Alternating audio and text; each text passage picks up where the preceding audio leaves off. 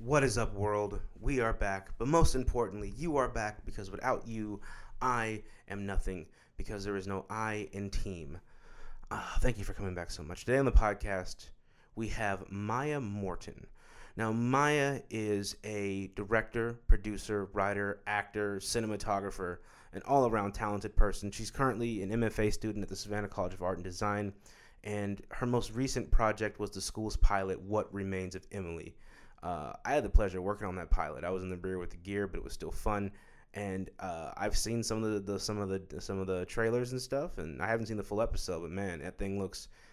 If I didn't tell you it was from a film school, you would assume it was on NBC. Man, um, she's a very interesting girl. She's traveled the world, and what I love about her is she's super duper chill. I think you guys are gonna like her. So without further ado, let's get to it.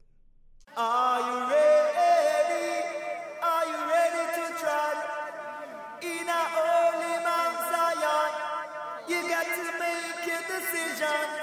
But don't wait too long.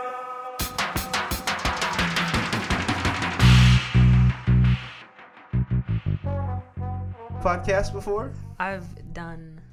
I almost did one. Mm-hmm. Almost like had a podcast with some other people, and then that didn't work out. And then did one like a couple weeks ago, but it was over like a video. Okay, so you haven't done one like in person before. No, Are you nervous? no, I think I'm all right. Yeah, starting a podcast is kind of uh it's kind of hard. Mm. So before this, when I was back in Kansas, I had a podcast that I want to start with my friend, right? And we were just gonna talk about bro shit like sports and stuff. And um, we got this guy to help us.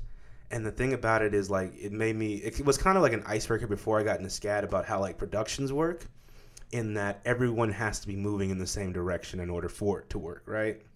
So the dude we got, um, he had a kid. He drove a Prius, so two strikes against him right there for me. oh yeah, and he listened to NPR, so three.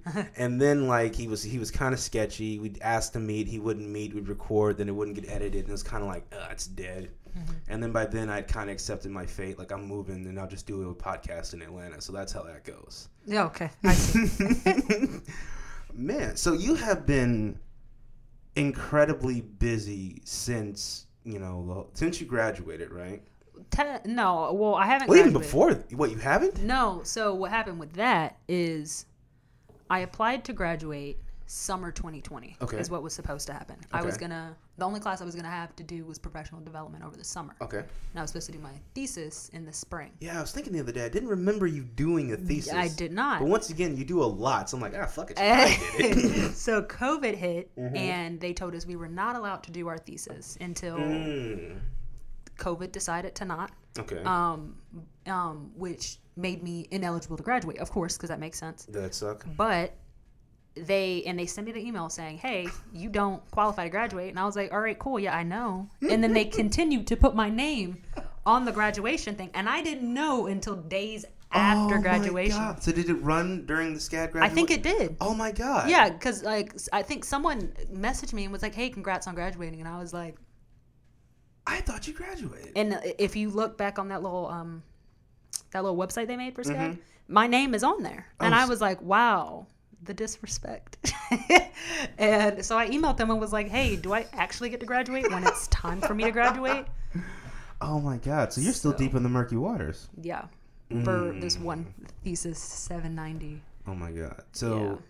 how do you feel about going forward with the thesis now with the whole COVID shit? Well, as you've seen, I'm still on set, so Yes. that's not necessarily an issue. And my the thesis I had is um, there's only like five characters. It's all in one location. Mm-hmm. My location is a high school, so there's that.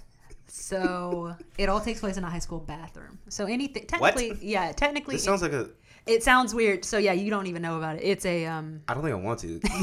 no, it's like a bunch super of high school kids in a bathroom. no, it's it's like one girl. Um, she, uh, it's about this teenage girl. She's like 15, 16, and Mm-hmm. she's uh, she is nervous about asking her crush to prom. Aw, super simple, like okay. it's super super simple concept, um, and just all the things that can go wrong in, in high school, in you know the span of fifteen minutes, I guess. But I all the high schools are shut down, Yeah. rightfully so. Yeah. Uh, so I'm trying to Are they? Well, they, here's the thing: I, I don't know what schools are open and what schools aren't. Because you have those certain schools that are just like, "Fuck it, whoever gets it gets it." Exactly, shut yeah. down, and then you have the other ones who are like, "We're kind of on the fence." Mm-hmm. So it's kind of, and then like asking to like, "Hey, when you aren't open, can me and a bunch of strangers come in. exactly. And we promise not to leave any COVID. Right. so like the school I I was I the school I was gonna uh, film at they were gonna let me film there for free. Mhm. Oh, Yeah, for for completely for for free. free. Um, they didn't care how long I took, how many people were there. They they didn't care. Mhm. Now their building's only open to faculty, is the issue. Oh my god. Yeah.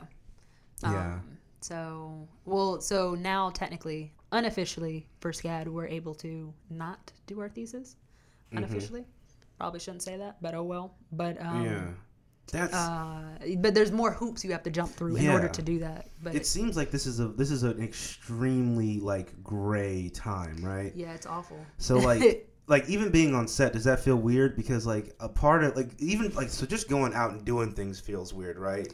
Because you Yeah. the COVID feels like this boogeyman that could get you.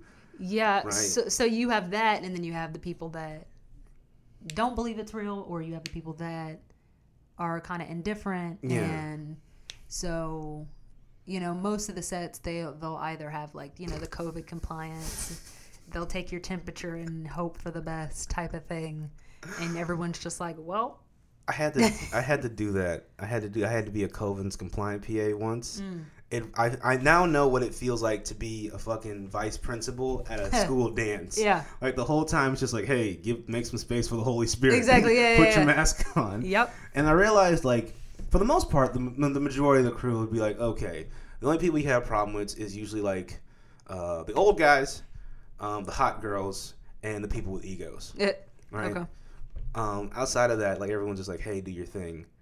But it, it's it's it's so frustrating too, right? Mm. Because it kind of feels like you're losing a year, right? definitely, Because yeah. like, especially for you, you are building up like a ton of momentum coming Trying into to, this year. Like you, you're have you've been having a pretty strong SCAD career. I mean, if you won't admit to it, I will. Thank you. So when you when you you're from Atlanta, right? correct, yeah. You were born and raised here. Um, I was born in Georgia, raised overseas. Ooh, Yeah, what do you mean overseas? in Kuwait. Wait, so is Middle your East, are your yeah. parents in the middle uh, in the military? Uh, they work for a company that work that is contracted by the U.S. government. Cool. Is like the CIA gonna show up in my house for you saying that? No, That's I know that's always how it sounds. Like, oh, The way you said, one of my boys called me the other day because he just he's a, a contractor for NASA now, and he's Oh. working on like one of the missiles that's going to go to the moon. good for him. And yeah. I was like, I don't know if you should be divulging that. Like, I don't want Yeah. the government at my door, like Mr. Pridgett. Not only do we need tax money from you, but you know secrets. Like, damn it. right. So how long did you? So how long did you spend in Kuwait? Seven years. Whoa. Yeah. What was that like? I mean, it was chill. It was. um I moved out there so young to where I didn't necessarily realize what was happening. Yeah, you're just like, this is fun. I yeah, like it here. like I, I think I was like eight when we moved over there, um, and was living in a desert. Didn't know until a year later. Yeah. You know, like, hey, there's no trees here. Are we in a desert? So, te- so technically, since you were born in Kuwait, well, I was born in Georgia. okay, so you were born in Georgia, and then you guys moved to Kuwait. Mm-hmm. Correct. Yep. Yep. That's super. So you you've been a lot of places around the world too. Yeah. What's the most fun place you've been? Well, One of the most interesting places you've been.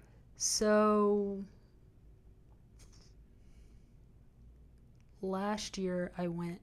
Not last year. The year before last, hmm my mom took me to the Maldives. Where's the Maldives? That sounds Um, sounds fancy. not far from Is that in the Pacific? You can pull, you can use your phone. This isn't a game Uh, okay, show. You can definitely pull it up. Let me figure I feel like isn't that in the um. I feel like that's in the Pacific, like somewhere in the South. Pacific. yeah, it's in I, this. It's in South Southeast Asia. I could be very wrong about that. I'm South American. Asia, near Sri Lanka and India. There you go. That's what it is. Not Oh, too far from sick. Yeah. Um, I didn't expect to ever go there. Um, so that was a surprise, but but like basically it's just like um, super blue water, Mm-hmm. you know, like uh, like uh, villas over the water, like it's just like complete like lavish stuff. So but did you guys stay in one of the villas? yes, Was it tremendous? it was tremendous. It I could sounds have tremendous. never afford. I don't think within the next five to ten years I will ever be able to afford that. but um, that's probably cool. And then like Dubai is very cool. But it's like, um, going to like even though like over here like saying something like oh yeah I went to Dubai. yeah. Like it sounds so like far off, but Yeah. like over there, it's like that's literally a weekend trip because it's it's this it's shorter distance than going to Florida, um, cheaper ticket than going to Florida, It is. um, and depending on where you stay, it you know same amount of money. Is Dubai don't so for women in Dubai do they have to wear like the the situation or they're just Nope. like whatever? The only place that requires that is Saudi Arabia. The only place that I mainstream place Mm-hmm. that I'm aware of is Saudi Arabia. So what's like what's I feel like Dubai is just like a, a like a more dope version of like New York. Um, significantly more dope. The richest of the ri- like anything you could ever possibly think of doing and just wasting your money on, you can do it there.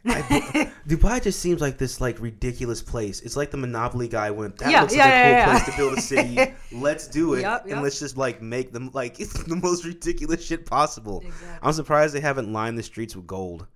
And I imagine there's probably a street that is lined And, with gold. yeah, there. like I mean, they do the craziest stuff out there. Like there's um, some of the taxis you can get right outside of the airport are Mm-hmm. Teslas, like Model X Teslas. Um, some of the police cars are like Lamborghinis. Like it's just like they just do whatever, whenever.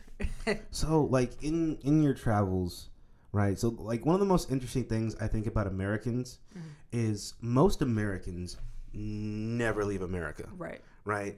And it is we are the easiest group of people to spot outside of the country. Yep. You never, ever, ever, ever have to wonder who the American is. Right. Only the American will get on a plane. They will fly 12 hours to the east. they will land in Hong Kong. Mm. They will get off the plane, out of the airport, and look at the city and go, You guys look weird. You guys drive on the wrong side of the road. Yep. You guys sound funny. Yep. Americans are awful. Americans. and here's the thing: I feel like to the rest of the world, we're all like we're all Trump. Like I feel like that's what we sound like when we go places. I'm sure. Like when I was a kid, so my mother is from Trinidad, right, which is in the Caribbean. It's right next to Brazil. So when we were um, kids, she took us down there, right, to see like, because she used to go down there as a kid with her mother, right, and she wanted us to meet all our cousins and stuff because we had never been there, right. So I had no idea about this side of my family. Like I feel like she told me when I was like twelve, and my response was, "Can we just be Jamaican?" Because at least I knew what Jamaica was. But it was super duper interesting and really humbling, man. Like to realize like there is a whole other part of the world to see, and like people live a whole completely different way. Because like on the islands, it's super laid back, Yep.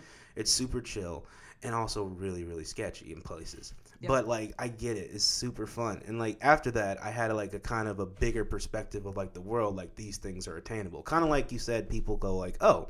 Going to Dubai is super duper easy. You just get on a plane and you go there. Yeah. And as like uh, like crazy as that sounds, because like, even when I say it, I'm like, swear, like it's it's not as big of a deal. right? Like here in the like, United States, like I think the big move is like, oh, I went to Miami for the weekend, right? Yeah. Which is in like okay, so I went to Miami for spring break one year. Um, we rented a Nissan Versa. that was 20 years old, and I thought we were just the hottest shit on the planet. then we pulled on like the Ocean Ave. And it was like Ferrari, Ferrari, Ferrari, Lamborghini, and we had the windows down. we Ah. had the music In the blasting. Nissan. Yeah, and it didn't even have automatic windows. It had the roll Yeah. down ones. And then we had picked up two girls in Hollywood, Florida. So we're just king Oh, shit till we hit Ocean Ave, and it was just like, oh, roll them up. that was the first car I wanted. Well, not the Nissan Versa? yes. That is a strong car. I wanted it because it was the cheapest. Uh, it was the cheapest, newest car, brand new car, hmm and I was like, "There it is. This is the one." I The can Nissan Versa. Nissan Versa sedan. think. I can 100% co-sign anyone who wants a Nissan Versa. it is not. You will not kill yourself in it, right? Ah. But you that thing will take you everywhere. Mm. Oh my god, I love the Nissan Versa. I'm surprised they just gave it to us. That was a weird time. Mm. so, when you got you were about eight years old when you got back to Georgia, right? No, went there. Went there when I was eight. So uh, you- came back when I was like fifteen, almost sixteen. So you're about oh man, you were in high school. Yep. So, Yeah. what was there like a culture shock when you got back? Like, where did you have to get used to being Well, around yeah. Americans again? Well, um, so it wasn't. I went to an American school over there, um, or I went to an international. Well, it was an, the American School of Kuwait, um, which has people from anywhere you could possibly think of, Okay. but everyone speaks English. Okay. Um, so it wasn't like I was taken aback by the American culture or anything because I had been here like over the summers and things Mm-hmm. Yeah. like that. But I moved back specifically so that I could live the American high school experience that I kept seeing everywhere. And uh, I went to public school because I was like, "That's that's how you got to do it." You like, gotta go to public school. and I absolutely hated it. What? Uh, yeah, I came back junior year. Well, I didn't know anyone. Oh yeah, And- that'll do it. Exactly. And I was um, in a city where everyone, you know, everyone grew up with each other. Everyone plays sports. So Mm-hmm. It's like if you're not in sports, you don't know anyone. Yeah. It's just awful. You didn't play any sports? I played softball. Um, and then when I moved back here, I tried out for the team. Was so nervous that I was awful, and then did not make it at all. it was like it was bad. What position did you play? I played first base. Oh come on! How do you not? I was it's just simple. bad. Yeah, it's so it simple. Bad. I Just hadn't played since I think April. catch the ball, tag the person. I know. That's simple. I couldn't like. It was just yeah. They were like, yeah, we're good. so then, what was high school like? What did you do? What did you get into? Um, when I moved back here, I was in band, which was not fun. What'd you play? I played the bass clarinet. That sounds like a strong move. I have no idea what a bass clarinet sounds like. Yeah, it um I have no idea what it looks like like. a mix between a clarinet and a saxophone. Oh, so it's that big long joint? Yep. Oh, like so long to where it has like a kickstand. Yeah, I've seen those before. My Yeah. brother was in the orchestra, and I'm like, "What the fuck is that?" That's Yeah. like yeah, a- yeah, yeah. Like I mean, I liked it. It was chill.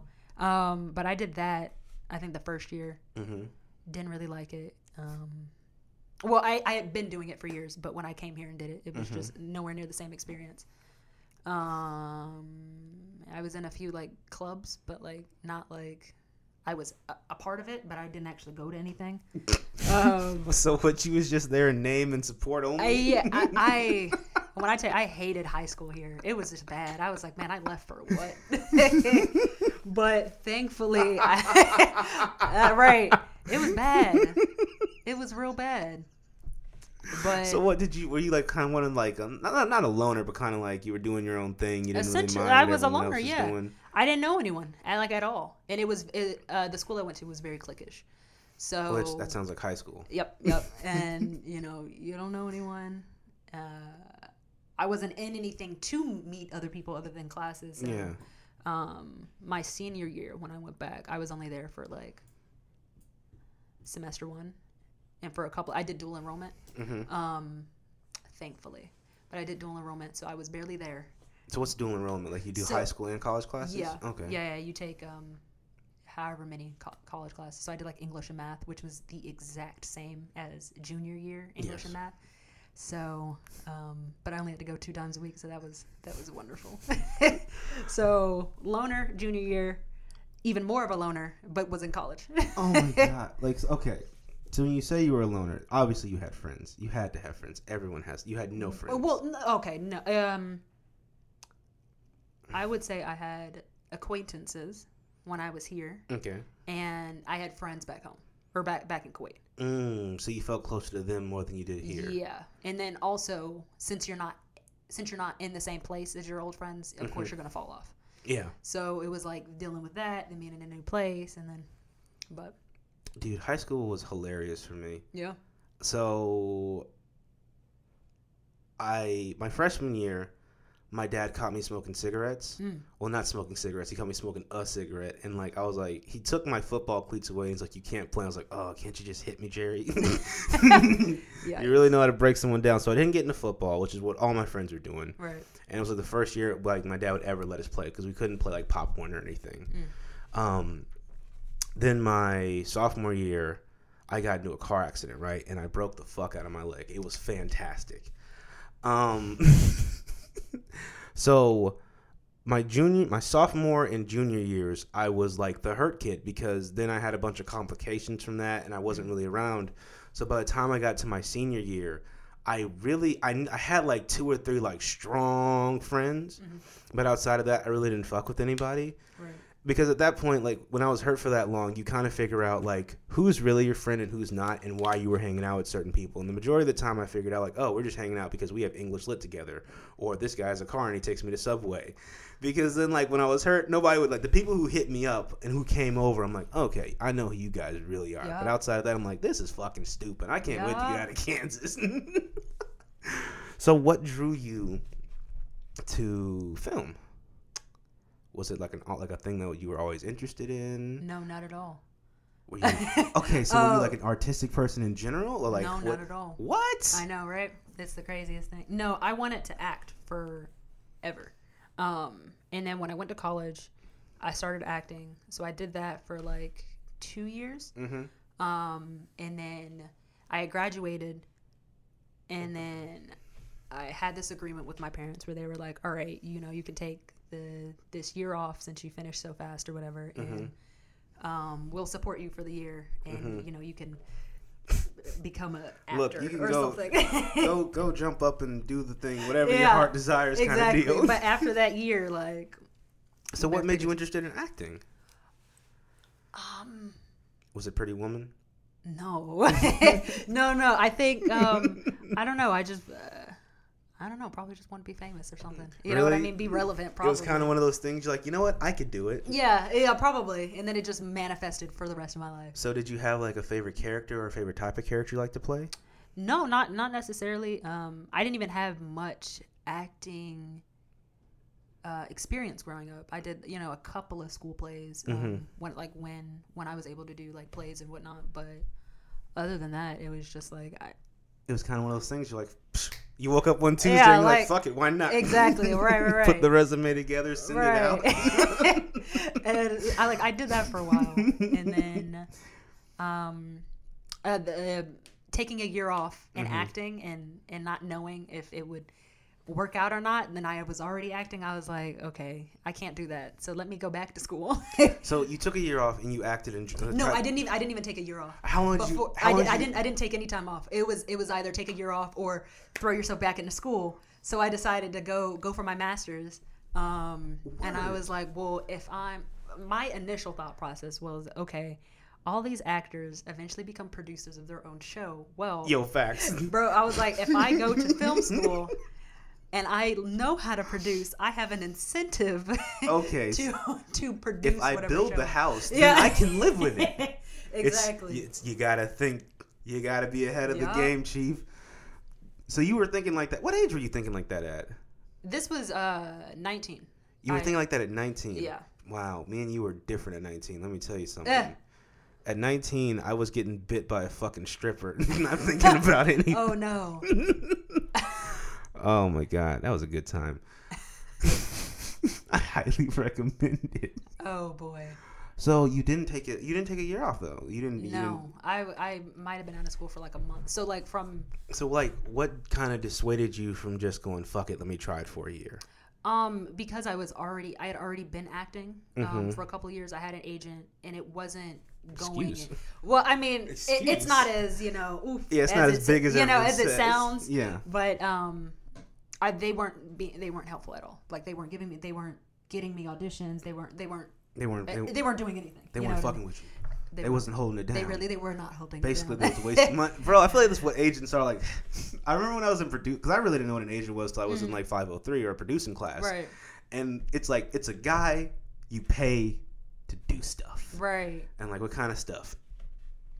Whatever, you know, stuff. I'm like, nah, it seems like a fucking scam. Right. seems like volcano insurance. So basically, you decided that, like, hey, this is really working out. I'm going to go to film school. Yeah, yeah. Um, I was like, well, at least this way, I'm still in the industry that I Mhm. want to be in. Um, and I don't know what I was thinking. I was just like, I'm, I'm gonna go. Like it happened out of nowhere. Um, I think I, I graduated um, summer 2018, Mm-hmm. and that December prior, I was like, yeah, that's that's just what I'm gonna do, and I was gonna go to London. I was like, I'm gonna go to film school in London, and it's gonna be great. And um, I told my parents, I told everyone Mm-hmm. I knew, I was like, yeah, I'm going to London. And my parents were like, no, you're not. and, Wait, was it was it uni- like both of your parents were unified in that, or was it dad? no, going, no, "What?" definitely, no, definitely. I was like, okay, well, I'm gonna find a way to do this. I applied to like ten schools, got into like maybe two or three in London, and was like, all right, What? all Mm-hmm. right, you so, can't say no now. So what was it? what was it about London that made you want to go to film school there? Well, I had always wanted to study abroad, um, and I wasn't in undergrad long enough to do any study abroad, um, Mm-hmm. uh, like semesters or whatnot. So I was like, well, graduate school is the the easiest thing, and school is significantly cheaper in Europe as Yes. well as shorter. Yes. So I was like, That's the move. Yeah. That's what we got to do. It, well, that and me just trying to finish everything as quick as possible, just for no reason. Just like I, what What is with you not savoring this, man? Man, when So, I tell like- you, I for the longest time I was like, all right, boom, because I, I I got my bachelor's at 19. I was like, all right, well, I'm a. Chief. I love how you just say this. Oh, so I was 19, I had my bachelor's. Meanwhile, here I am in a club, bit by a stripper, wondering if I have a disease. Oh my god, I need to get my life together. Jesus no, no, no, no, no, you're good. I'm So- just extra sometimes. So let me. So, so you for real were kind of a loner in college. You just like showed up, did no, no, no, I- no, no, no. like- At college, it was fun. I mean, um, Where'd you go to college? Georgia State. Lit. Yeah. So like, I was not, you know, I'm not like a person that just sits and studies. Like, you know, uh, I certainly enjoyed myself, you know, doubt. undergrad. Um, but I was just like, I was like, I, I finished at 19, so I need to do this master's program for a year because Yeah. their programs are like 15 months long. Yeah. And I was like, all right, I'm gonna have my master's before I can legally drink. I was like, that's boom, that's what I'm doing for no reason. That's what I'm doing. Where does that come from? I literally out of thin air. No, where does that? Because you kind of have like this drive about you. Where does that come from? Because I'm cer- I certainly was not thinking that way at all. Well, it's probably um, everyone that I went to school with. hmm I was not a super smart kid. Like I recently looked back on uh, collegeboard.com Mm-hmm. to see like my old SAT scores. Trash. like I had like the the minimum to get into like you know like Yeah. a Georgia State or you know like a community college or whatever. Mm-hmm. But once I realized that it's not about how smart you are, it's just like doing the work, and it doesn't matter after that. Mm-hmm. And there's ways to finesse the system. I was like, Gotta oh, absolutely, absolutely. So you're telling me I just have to be in school for, like, I just have to do these classes real quick, Mm-hmm. and that's it. Mm-hmm. And they're not hard. Well, I was like, my program wasn't hard either. I did sports, program? sports business. So it's like So what made you do sports business? Were you Well, gonna be an agent? I wanted Let me tell you to, something, son. I can put a Rolex on you. I got Philadelphia on the phone. Look, you trying to make some money? I, right. You trying to buy mama a Right. Rolex? I um I wanted to be in the front office of a sports team. So um whether that was eventually like running a sports team Mm-hmm. or um I also did hospitality a lot. Mm. So like uh anything like events related or Mhm. just I don't know, just like putting stuff together, I guess. What, so it like, was what, an easy degree. what kind of sports are you into? Um most of them, I would say. Um other than I don't religiously watch any sports. We used to watch um, the Falcons a lot. Mm-hmm. Makes Um, sense. As I entered SCAD, that of course dropped off because Immediately. There's Sundays are not Oh a sports God. day anymore. I remember when me and Mahali visited, I was like, so I don't call Mercedes Benz Mercedes Benz. I'm like, that's the hospital, and we need to live close to. I don't know why. I called the, so like when I was about to move, I was like, you know, we need to get a house close to the hospital, and I was No. hoping she would let me pick. So then we just end up living across the street from the stadium. the hospital. so yeah, that didn't work out. So I Why was do like, you call it the hospital? like I said, so when we were planning to get a house, right? I was like, we should live close to the hospital. So she would, a hospital? no, so I was like, we should live close to the hospital. So she'd be like, oh, good idea in case anything happens, right? So then I was hoping she'd let me pick. So then we'd live. Oh, babe, things got confused. I thought the stadium was the hospital, but you know, we didn't sign the lease already, you know? Um, but yeah, as soon as I got awful to, plan. oh yeah, it did not work. She realized almost immediately because I'm terrible at this kind of shit. But yeah, that is extremely true. Like once I got into film school, like Your whole You- life changes. you're done, chief. You're I was just you're just you're a film student. Yes. Forever and always. like, I remember it'd be like Sundays. Like, what's the scores? There was a thing today. right, like shoot, I have no idea. I just know they were just awful after yeah, after uh once I just look- started film school. yeah. You just look outside. Like, is anyone celebrating? Uh, No, we're good. yeah. We're straight. yeah. That's interesting that you wanted to be in the front office. I, I don't know if that's weird because I never really met girl like a lot of females who were like, I want to be in the front office of a sports team. Yeah. That It wasn't it wasn't a um I might have had that thought process for a couple of years, like Mm-hmm. one or two years. Mm-hmm.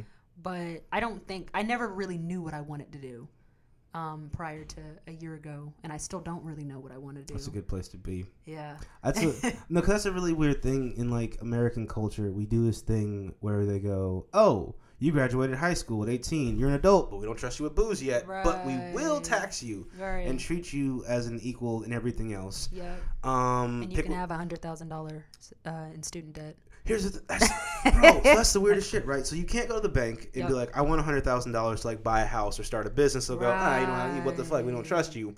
You go to Sallie Mae, you're like, "Look, I need fifty k to take it." You don't even know what I want to Yup. take it, right? And it's the weirdest kind of debt too, right? So every other debt. You can just go in. You can go into bankruptcy, and it'll fuck your credit up for a little bit, but eventually you'll get over it. Yep. For some reason, student debt's like, "No, don't affect me." Student debt is basically, if you let it, it's a Thanos on your life yeah. right? And then in certain cases, there's certain kinds of debt that even if you die, Yeah, like it passed on to your. somebody is going to like that. It's it's the creepiest kind of shit, and it's like who, why did we allow this to happen, right? Right. So then you come to a kid at 18 and you go, now choose what you want to be with the rest of your life, right? Mm. So some kids they go, you know, I don't know if I like college, so I'll go to the military, which is I got a lot of friends who did that and it's beneficial to their life. And then I know a lot of people who are like, I'm going to go to college and be a philosopher. Why? College is whack. It is because your, fir- 'cause College your, is whack. your first two years is literally just high school over again, right? And what pissed me off about it is like in high school they're like you gotta nail these your ACT and your SAT. And You know what? I think that's what it was for me. Mhm. I was like, I had, I was almost done with high school, and I was like, so you mean to tell me I have to do four more years? bruh. And the first two, were bull- the first two were bullshit because you're just taking, Yup. you're retaking those Yeah, classes yeah. you just took in high school, Yeah. right? And basically, and like what's weird about it is they like colleges do that as a weeding out process because they want your money. Because in the first two Mm-hmm. Yeah. years, a lot of people drop out. Yeah. So it's like, fuck, we got to get you while you can. Then your last two years, you really get into your program and like what you came here to study. Exactly. Really weird. Yeah. I kind of think it's an unsustainable system, right? Like I feel like at some, especially with now how readily available just anything you need to know is, right? Yeah. And with the rise of like master classes, and of course coupled with like the effects of the pandemic, I think people are going to be like, hey, yeah, it's not worth, you know, spending fifty grand to go get, you know, to go to undergrad and get a degree in something when I can go get For certified. a piece of paper. piece of paper, not even good paper. Right. It's not even like And they mail it to you like wait, like SCAD mails it to you like ten weeks later. Yeah, that's how we did in undergrad. like I remember taking out my degree and I felt I'm like, this is bullshit. Well, this is just bad paper, Man. right? And it's like we put this premium on it because for years, you know, the college degree was like the separating factor, right? Right. Yeah. And then for like somewhere along the line, it became okay to like, um, kind of shit on like you know regular work. Like people would be like, oh, you better go to college, you'll become a plumber. Yeah. Like, bitch, yeah. do you understand like that like, garbage that is man. Like we need these people. Like, bro, do you understand? Like, you are gonna sit there with your ultra fancy degree, your shitload of debt, and your pipes are gonna burst one day. And guess who you're calling? The plumber who owns his own business, yup. right? In a in a you know middle class family making. Oh no, plumbers are. There are a lot of No, plumbers. no, no, who- not a plumber. Like the person talking bad about him. yeah, and it's You're like, you don't you don't want to be that. And it's like, psh, why the fuck not, man? Yeah. Right, and the, it's kind of fucked up because like at that like at 18 years old, right, you really have no perspective as far as like time, right? Yeah. So I'm 28 now. Mhm. So when I was 18, I couldn't, I really didn't understand like 10 years. Like I understand what a year was, right? Yeah. But like I couldn't. So 10 years from 18, I was eight, and ah, fuck, I don't know what I was That doing. yeah. That that's that's. Someone recently asked me um where I see myself in five years, and I was like, bro, it's, I can't even see myself next year. bro yeah and it's such, it's such a weird thing because like life is this thing that's like really meant to be experienced right? Yeah. and until you experience certain things you really don't know what you're doing right? Because like when i was in so man when i was in undergrad i truly i knew i wanted so i knew i wanted to do film. So i had broken at by that point i had broken both of my legs tremendous highly recommended right? And I had spent a lot of time um, playing Madden, uh, reading books. Like I literally used to take a crutch, put it in the ground in my house, and just spin around and read, and watching movies. And I mean, I watched everything, everything, everything, everything, everything. And then eventually it's like, okay, so what is a second unit director? What's an art director? What do these people do? And then you realize like, oh, these are like actual jobs that exist and Yeah. like there's a way to get to them, right?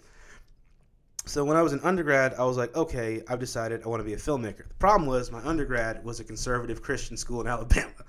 so they really weren't they really weren't fucking with that and like I was I really hadn't had the high school experience. So I wasn't like sure how to make like you know, adult adult friends like, oh, yes, sir, I, I drink scotch. What do you have? Right? I wasn't trying to do that. Right.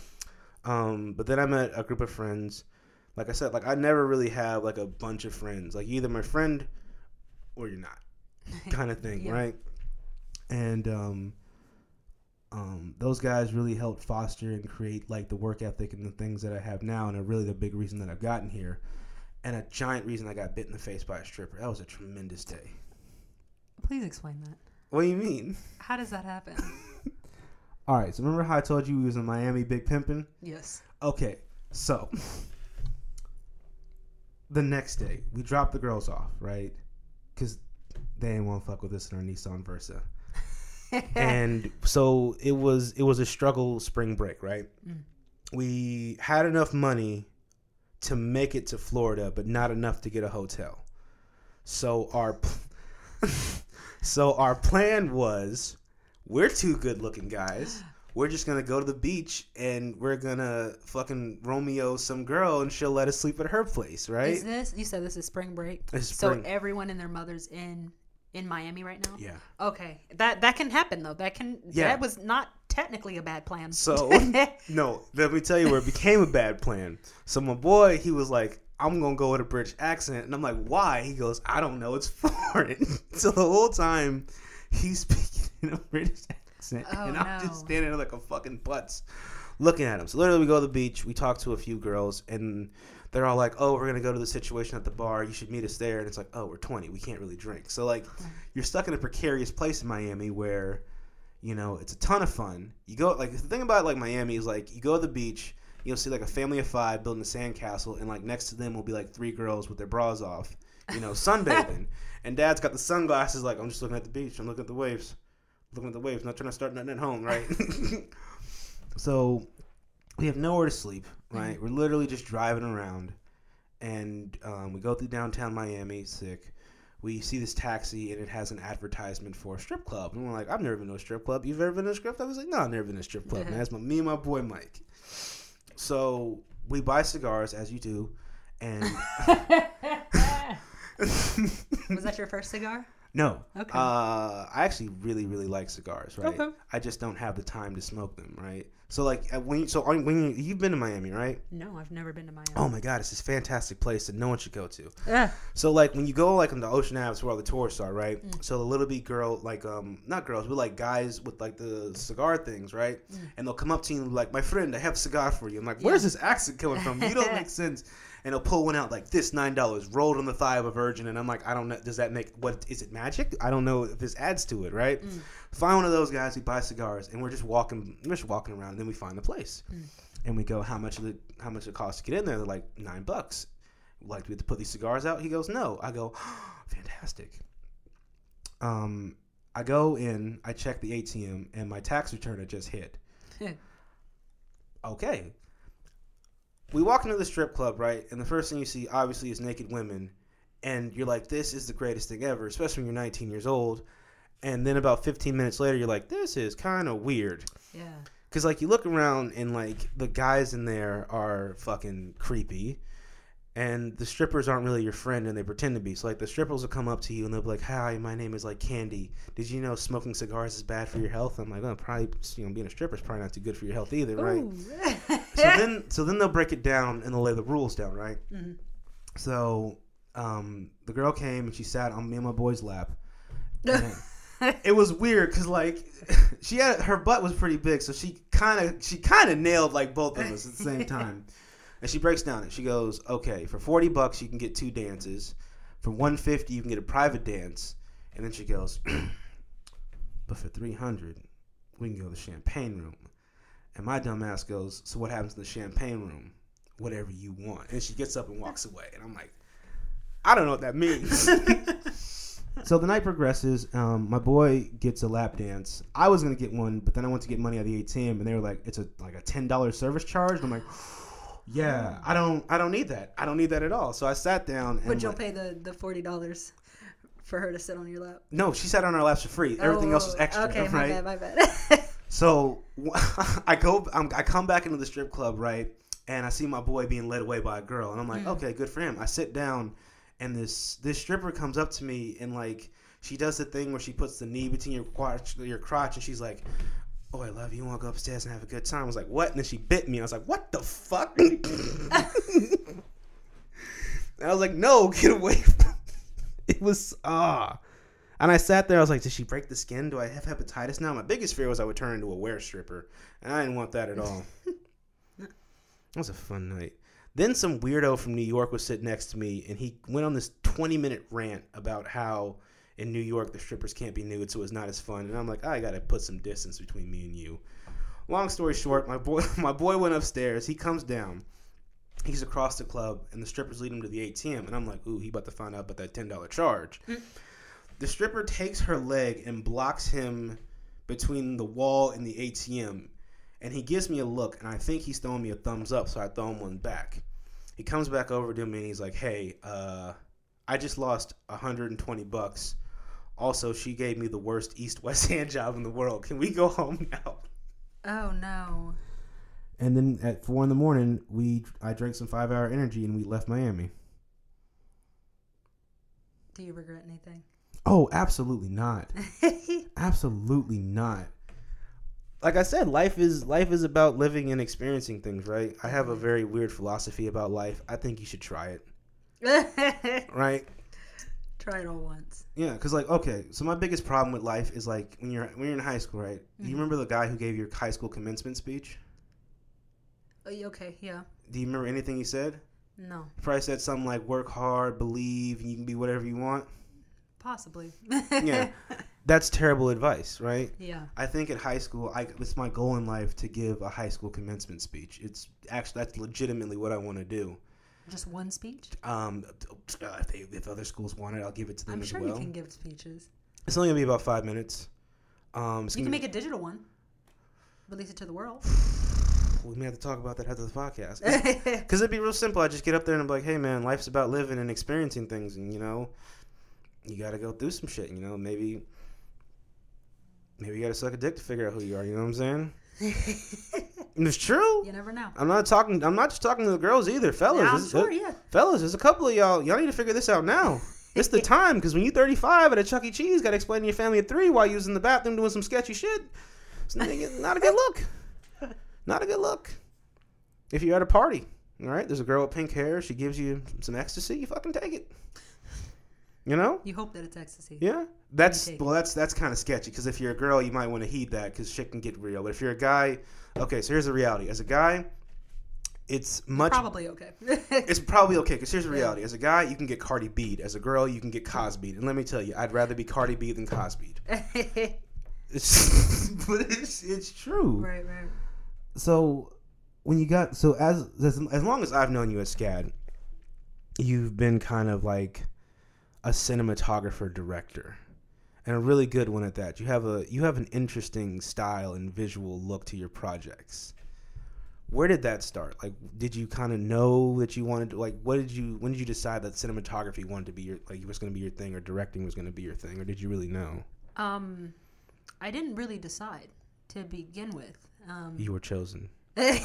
um, I didn't know I had a style. I've heard uh, someone else mention that like not too long ago. Mm-hmm. But um, if you were to ask me if I had a style prior to you telling me that I had a style, I would have said absolutely not. But That's uh, good. Yeah, I Because guess that just yeah. means that just means it's you, right? Because a lot of people that come to film school, they're like, I want to be the next Scorsese, and all their shit is Oh. like a terrible ripoff yeah, of yeah, yeah, yeah. So right? yeah, the, the difference with me is that I never had a desire to be a filmmaker. I just went to film school and then became a filmmaker. Um, so I It kind of just happened. Yeah, exactly. It really just happened. I I don't watch a lot of movies. I'm trying to now because it's a little That's relevant. no, that's that's good. but like, so I'm not trying to be you know the next anyone because I don't. Mm-hmm. I barely even know who does what. Fantastic. Um, yeah, which isn't great for conversations with. But it's not okay. So here's the thing. I kind of like your approach to it, right? So like, like I said, when you get to film school, and especially when you get to film school at the graduate level, Mm-hmm. You run into people who literally know everything about everything when it comes to Yeah, film, right? yeah, yeah. And I think they become so bogged down in like, okay, well, Christopher Nolan did this and Quentin Tarantino did Yeah. that, so I have to instead of just tell the story, yeah, right? And I, I think more and more today, people are interested in um, you and like what your story is, right? Yeah. They're very much interested in like perspectives, right? Which I think is like super duper cool. For the longest time in Hollywood, it was like, what's your perspective, and then how can we just put a bunch of white people in it? Definitely, definitely. So, were your parents more supportive of your? Um, well, how did you end up at SCAD? Because you wanted to go to London. So was they were just like no London, but hey, SCAD's pretty so cool. I didn't apply to any schools until summer. Mhm. Um, which for London you can do that. In America you can't because you need to apply like for graduate school you need to apply like in November. Yeah, like you know? early. Exactly. And I didn't know that I wanted to do this until like almost March, like Mm-hmm. officially until like March. So um, after getting into schools in London and then them telling me no, When you got into schools in London, they did they send an owl to your house, or was it just traditional mail? it was an email. Oh, the the I wasn't even at home actually. So um, I had a like a, a internship where I was uh, like in like New York and New Jersey and, and things like that. But Mm-hmm. um, yeah, there's only I had zero desire to go to SCAD. Absolutely. Did you even know it was a thing? Or? No, I knew it was a thing. I did a film. I acted in a film, a SCAD film, hmm um, maybe earlier that year Mm-hmm. or something. So I knew of it, but I had zero desire. Whoever I spoke to, they were like, "Yeah, don't do it," and I was like, "I won't do it. I can't do it because it's awful." I'm gonna be in the school for five years, and I can't do that. Oh my god! and I refused. I refused. I was oh like, "I'm not going." god! there. I'm Don't just do not. it. And I was like, "Okay, yeah," and I and I and I didn't. I was like, "I'm not going to SCAD." And um, SCAD is one of the only schools with rolling admissions in America. Yeah. um, so once I re- finally realized that after like looking at colleges endlessly, because because had I not found a school, they weren't going to let me go to London. If I had not found a school, I would have had to reapply the following year. Yeah. Ain't got time for And that. But I'm not That doesn't that. fit I'm just not plan. going. I'm just not. Going. I guess. I guess I got to go to New York and act. but like I couldn't, I couldn't go to London, and I couldn't go to New York, and I couldn't go to California. Whoa, wait, what? They were like, it, uh, New York and LA are too expensive, so that Facts. that took down vast majority of film schools. Mm-hmm. Um, I wasn't gonna go to Washington. You know, just listing random schools. I wasn't gonna Yeah. go to the film school in Washington, Yeah. where they learn about I don't know Nat Geo, documentary. Hey, don't sleep on Washington. There's also monuments and Well, yes, And there's beautiful also- state. Yeah? but their program was specific to like documentaries or something. oh, of course, yes. You and like I was like, I don't want to do that. And then like everything, like I couldn't apply to anything. Mm-hmm. Um, uh, so I finally found SCAD. I think I applied a solid two months prior to coming to SCAD. Mhm. Um, easily, like it might have been like July yeah. When I applied. Um, and I didn't have a portfolio. I don't even know how I got it. Well, I know I SCAD, SCAD, you know SCAD, but I, I, I don't know what that means. well, so um as you mentioned before, there's a lot of we're all at different film levels. yes. There are some people that have been doing this for years, Mhm. and there's some people like me that like Hey, yesterday I figured out that this acting isn't working out. I Yeah. Got, I got this iPhone video. yeah, literally like I think like I had zero film knowledge like, Mhm. whatsoever. So it's like you have that, and then you have Did you have a pretty good like um, GPA from like undergrad and stuff? it might have been like a three point four or something. you Pretty know what I smart. mean? I mean, Pretty smart. had you known the the classes I did, so No one cares. I exactly yeah. It's like no one cares about the classes you took. They just They go. don't. So you take the classes, and in like the class, teacher's like, "This is important." Then you get to the final grade, And and your you- GPA. They go, "What's your what was your cumulative?" Yeah. Three point four. Ah, you're in. exactly Ah, you're no, right. nothing that I learned in school is remotely relevant to. Nothing. You didn't have like one teacher, like, Um, like one Mister like Sweeney who like taught you something that changed your life and filled your heart with joy and warmth. There's, I probably learned more with sports because Mm. just to understand like entertainment in in itself, just like how all that works. But like, I'm not using that now. Yeah. Maybe like hopefully down the line, hopefully I can be like a Jay Z. You know what I mean? Just have Yeah. businesses or whatever. But right now, I can't use any of that. D- I, th- I so here's my thing. So deep, I I'm not a bro. I'm a geek. All right. Um, my girlfriend would di- di- uh, dispute that, but I use like football as a reference for everything. Uh-huh. Right. So whenever someone's breaking down a concept, I immediately try to put it into football terms. Right. So like with film, that's the first thing I went to. Right. So.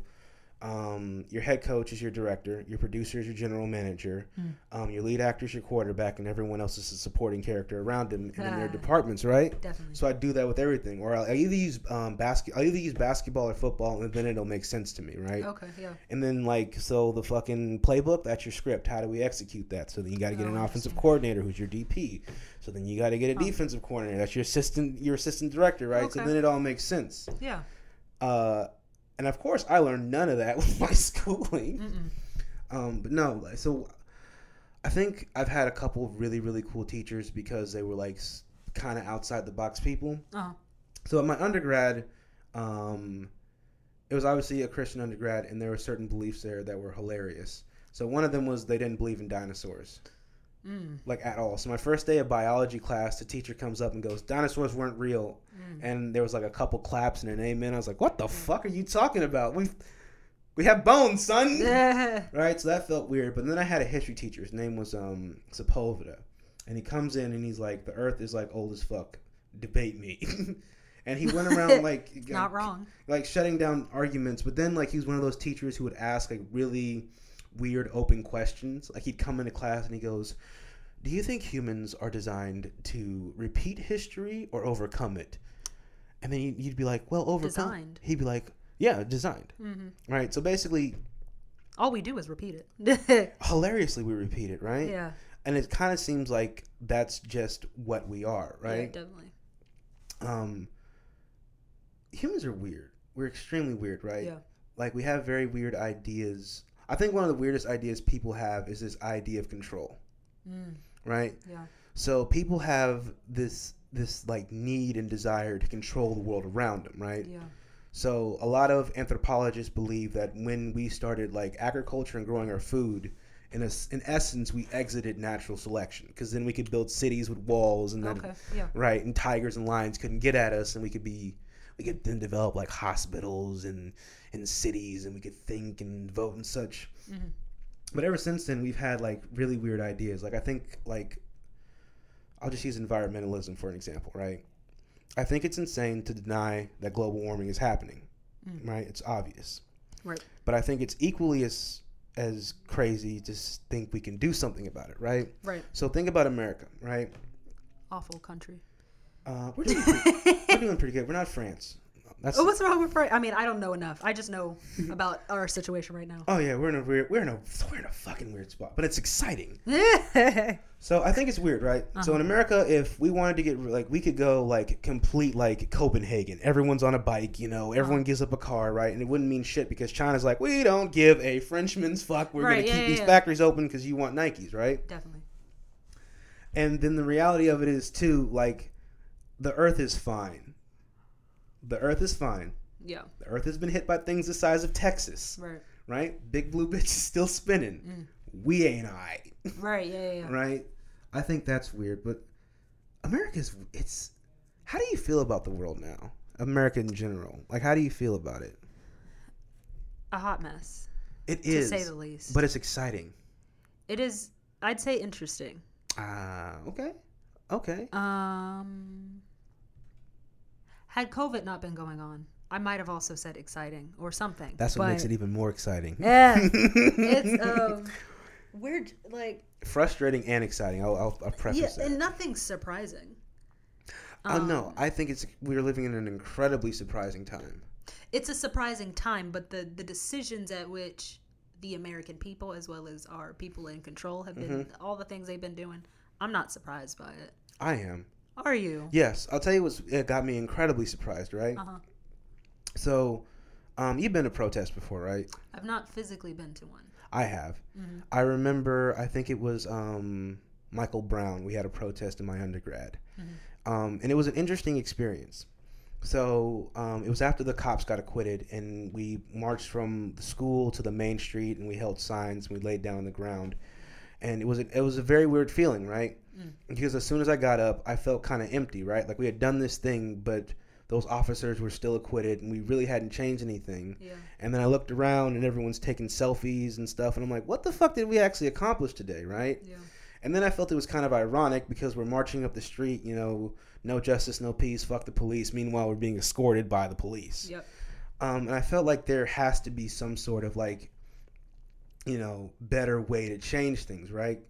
Because at that time, everyone was like uh, comparing the the previous generation civil rights movement with ours, and the main difference between the two is that the original civil rights movement, there were protests, people did get their asses whooped and like stuff like that.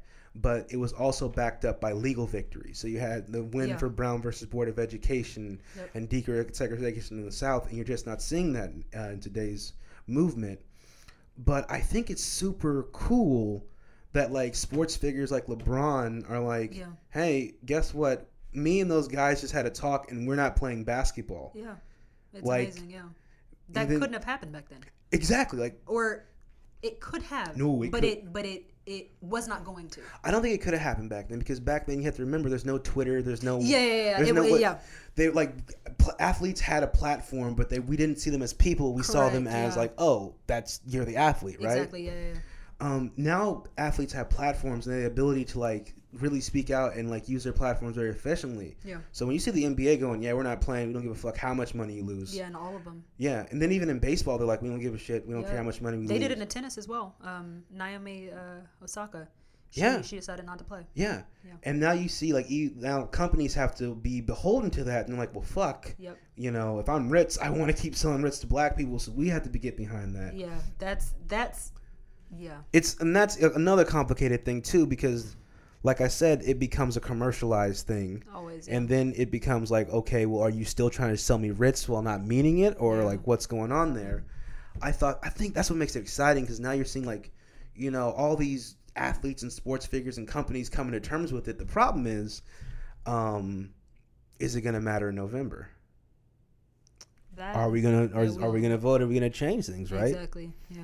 Um because i don't i wish i wish to god they hadn't given joe biden the nomination Yeah. joe biden looks like an old man at a He's, waffle house he's our best bet in the current people, I believe. He doesn't know what time it is. He doesn't know where he's sitting right now. Yeah. Joe Biden. It's so. It's I'm- so. the- it's so bizarre watching him. Uh, Kamala Harris. I, I kind of like her. I like her. I kind of like her. I really like her. I looked her stuff up, and I don't look much up. So what do I really know? But I- according to her Wikipedia, she seems wonderful. I loved. I liked Tulsi Gabbard. I wish they would have given it to her. Mm, So she was. Um, I think she was a senator out of Hawaii. okay. She is. a- Hawaii's a very smart place. I believe you. I mean, I haven't been there, but like from what I've read about them, Yeah. Like they don't allow like billboards in their in their state apparently because it looks tacky Oh yeah. or something. Like, here's the thing. That would kind of suck too if I'm in Hawaii and I got all these beautiful, lush palm trees. Yeah. it's like, have you been hurt an injury?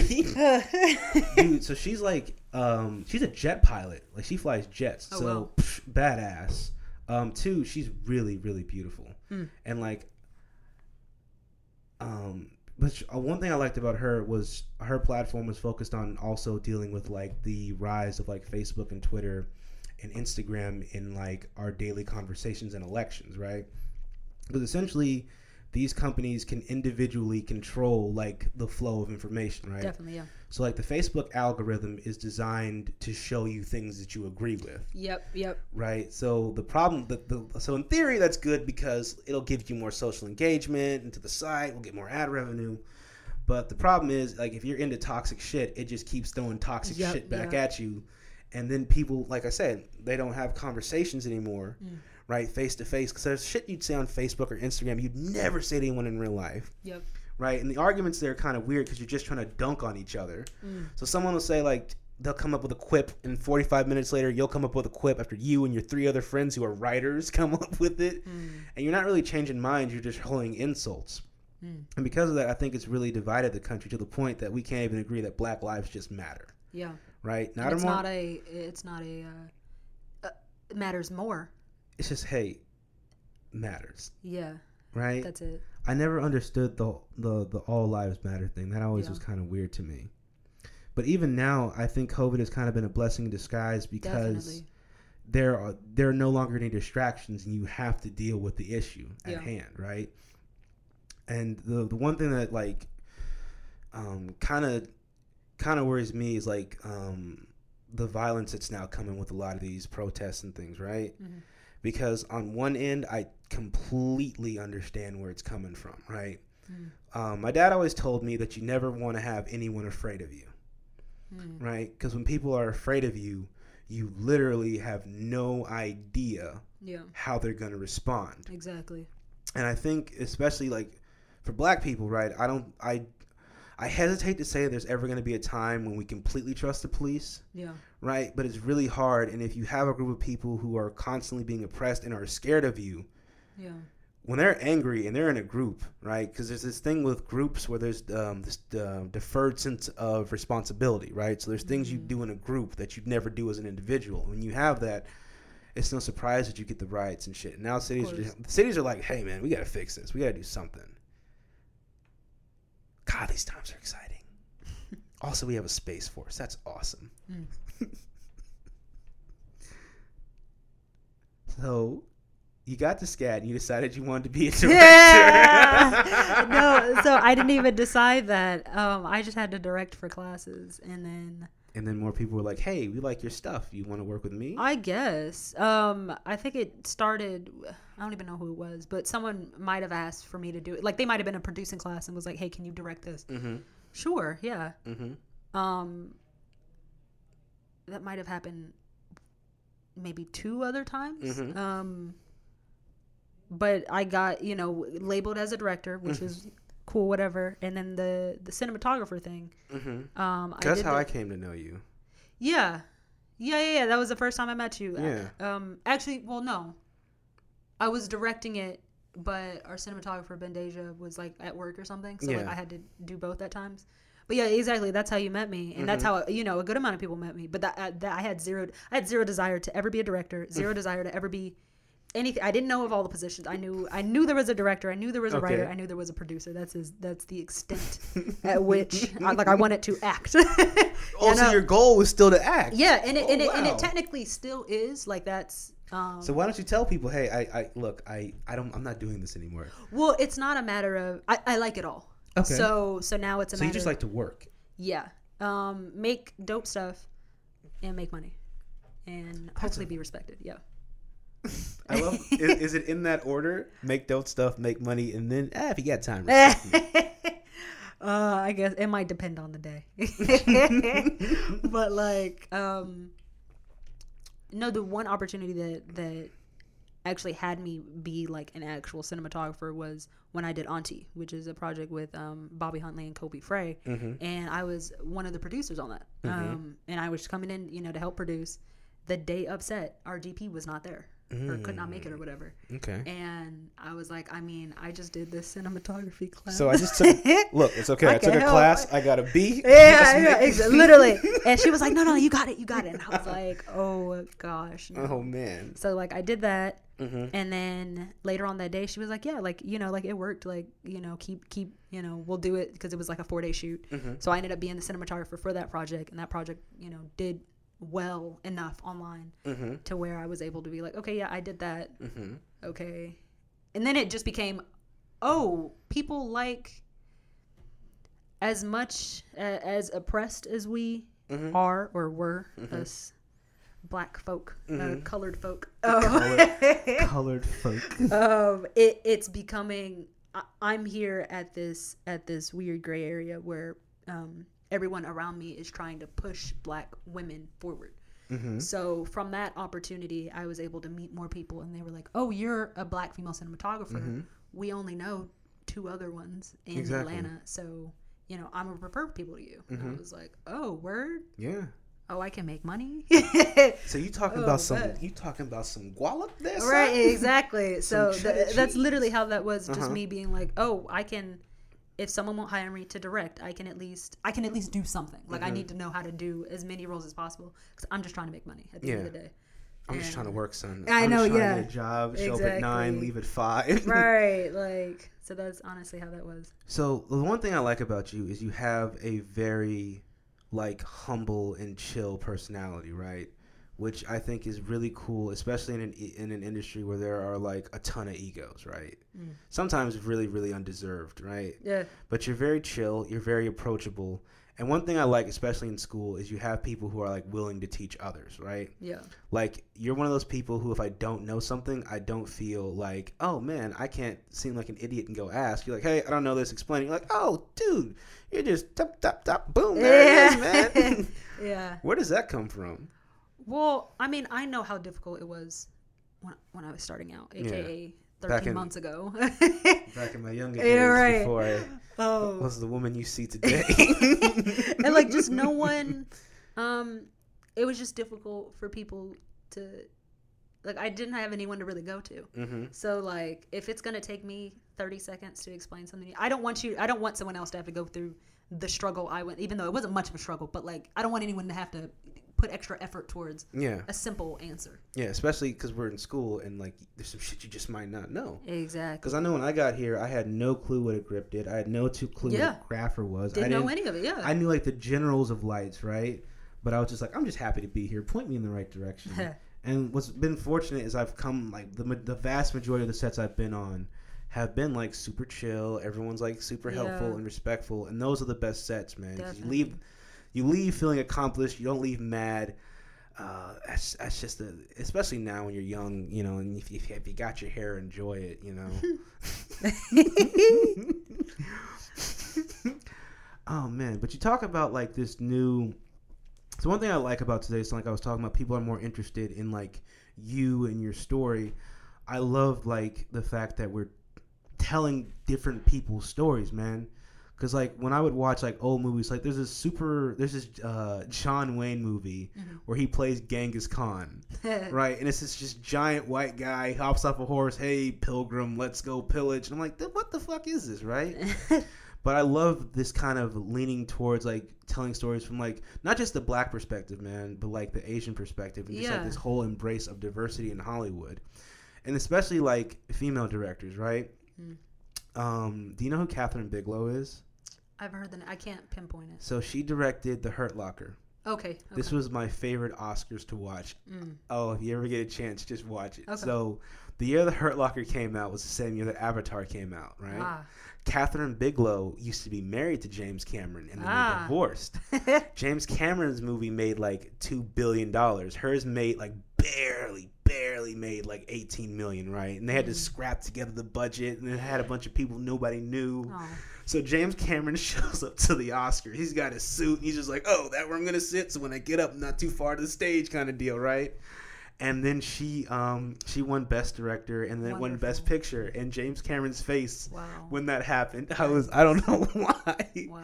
I love it, but like, I love this push for like, um, more diversity in stories, man. Because like, I grew up with a ton of strong women. I had like six aunts. Mm. My mother, who is Trinidadian and very heavy-handed at times, but she's sneaky, right? So my mom's a very like soft-spoken woman because she's from New York too. But like she does this thing where you get out of line and she smacks you, but you don't know it was her, and she's still sitting like this. You're like, was that was that God? Yeah. right. And I I love this like inclusion and like one of the things that like I'm really loving is like um this ousting of like weirdos in the industry, right? Like the Me Too movement. I'm I'm kind of conflicted about it, but like for the most part, I do love that there's like this huge changing of the culture, right? Because it used to be that if you wanted to get into Hollywood, like you had to do like some weirdo shit, and it wasn't just for chicks. Like it's, Definitely, yeah. it was like for kids too, which is mm-hmm. also weird because no one's talking about that, Yeah. right? But I think it's a more open and engaging time. Yeah. Yeah. I can agree with that. I can definitely agree with that. so, what remains of Emily? yeah. The school's pilot. What remains of Emily? That thing looks fantastic. Yeah. How did you feel while you were doing that? I was unbelievably nervous. That was Really? Was that like was that the first time you were nervous going into something or No, I'm always nervous. Really? always. Because you don't show it. You got a tremendous poker face. Look, I am uh, nervous uh, from the moment I am told I need to do something to the time it's done, edited, and released. like I'm always consistently like imposter syndrome is, Mhm. is certainly there. Imposter syndrome. I've never Yeah. heard that one before. Yeah, just um, uh, you know, just not feeling like you.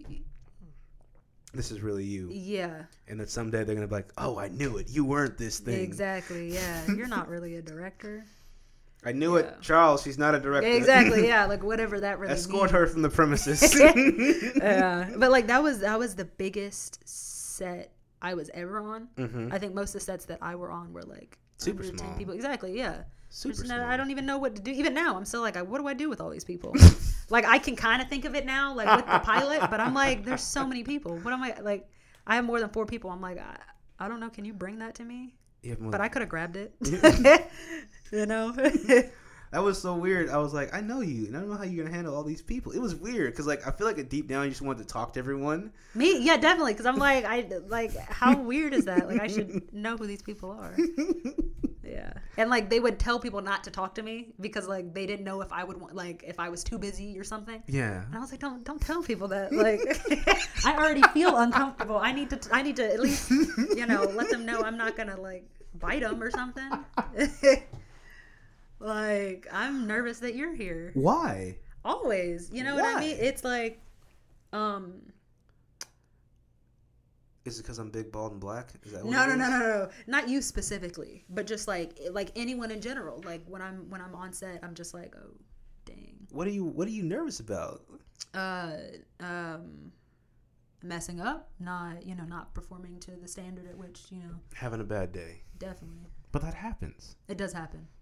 It does happen. You just gotta, you gotta, you gotta push on, man. Yeah, that's what I'm That's trying so, to do. that's so weird. Yep, yep. So like, being on sets during this COVID time, we need to come up with a better name. I keep calling it the COVID time. I don't know what I'll, I'll tell my kids. I'll probably the tell them COVID time. during the COVID times it was cold. What is it like being on sets now, right? Because like so there there are things going on, right? Uh-huh. But like they're kind of sparse and far between. And I don't know about you, but sometimes like when I go out now and I do things, I always feel like super duper like should I be doing this? Right, right. Right? Do you feel like that on set? Like, oh, should we be doing this? Um, or are we safe? Are we okay? Sometimes, uh, in the beginning, I probably, but now it's where like. I, I would say the weirdest part one is having to go check in at on like you know bigger sets you have to Mhm. physically go check in Yeah, let me take your temperature. Well, Yeah. um, Have you been tested? right uh, did, are you sick today How many? Oh, that's the worst. Are you Yeah. sick today? Yeah. Well, right no no no i'm not it was just there's something in my throat i swear I wasn't sick today, but yesterday, my God, you should have seen me. Let me do the temperature thing. Let's do this. right like it that that's the weirdest part and then when everyone's in a mask you don't really know what people look like and you can't understand them all the time Mm. That's the weird part. bro That's the weird. It's i never so thought that was going to be weird until you only see people's eyes and then so you make an imp- you make an assumption of what you, they probably look like based Mm-hmm. off their voice and their eyes and then you see them and you're like oh word Wait, wait a minute. What does that mean? Are you judging people? well no but They it's just pop like, the mask off. Ooh, I thought you'd be hotter. It's like Go you're ahead and put that on, Chief. Right, like you're you're basing so much off of just like a voice.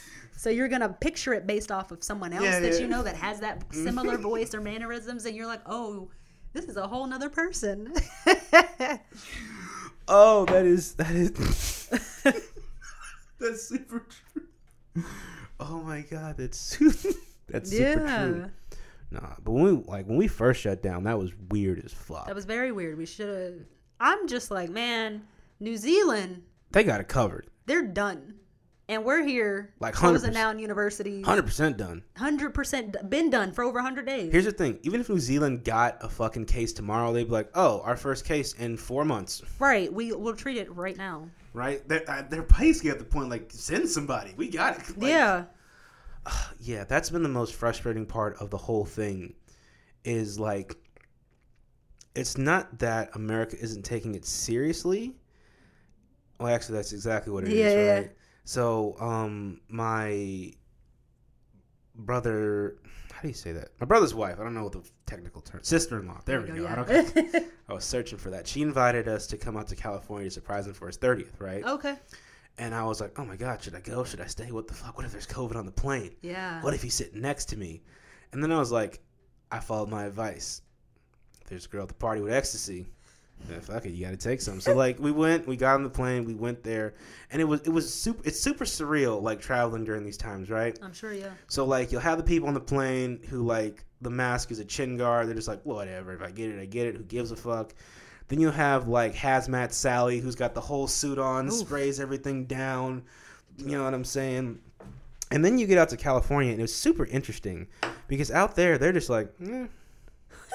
right? So in the news, like they're always like, California's on fire, both figuratively and literally, right? And then you get out there and like, yeah, I wear the mask, and we go to the beach, and then we smoke a little marijuana, and it's just, yeah, it's, it's, it's, Yeah. it's a day, right?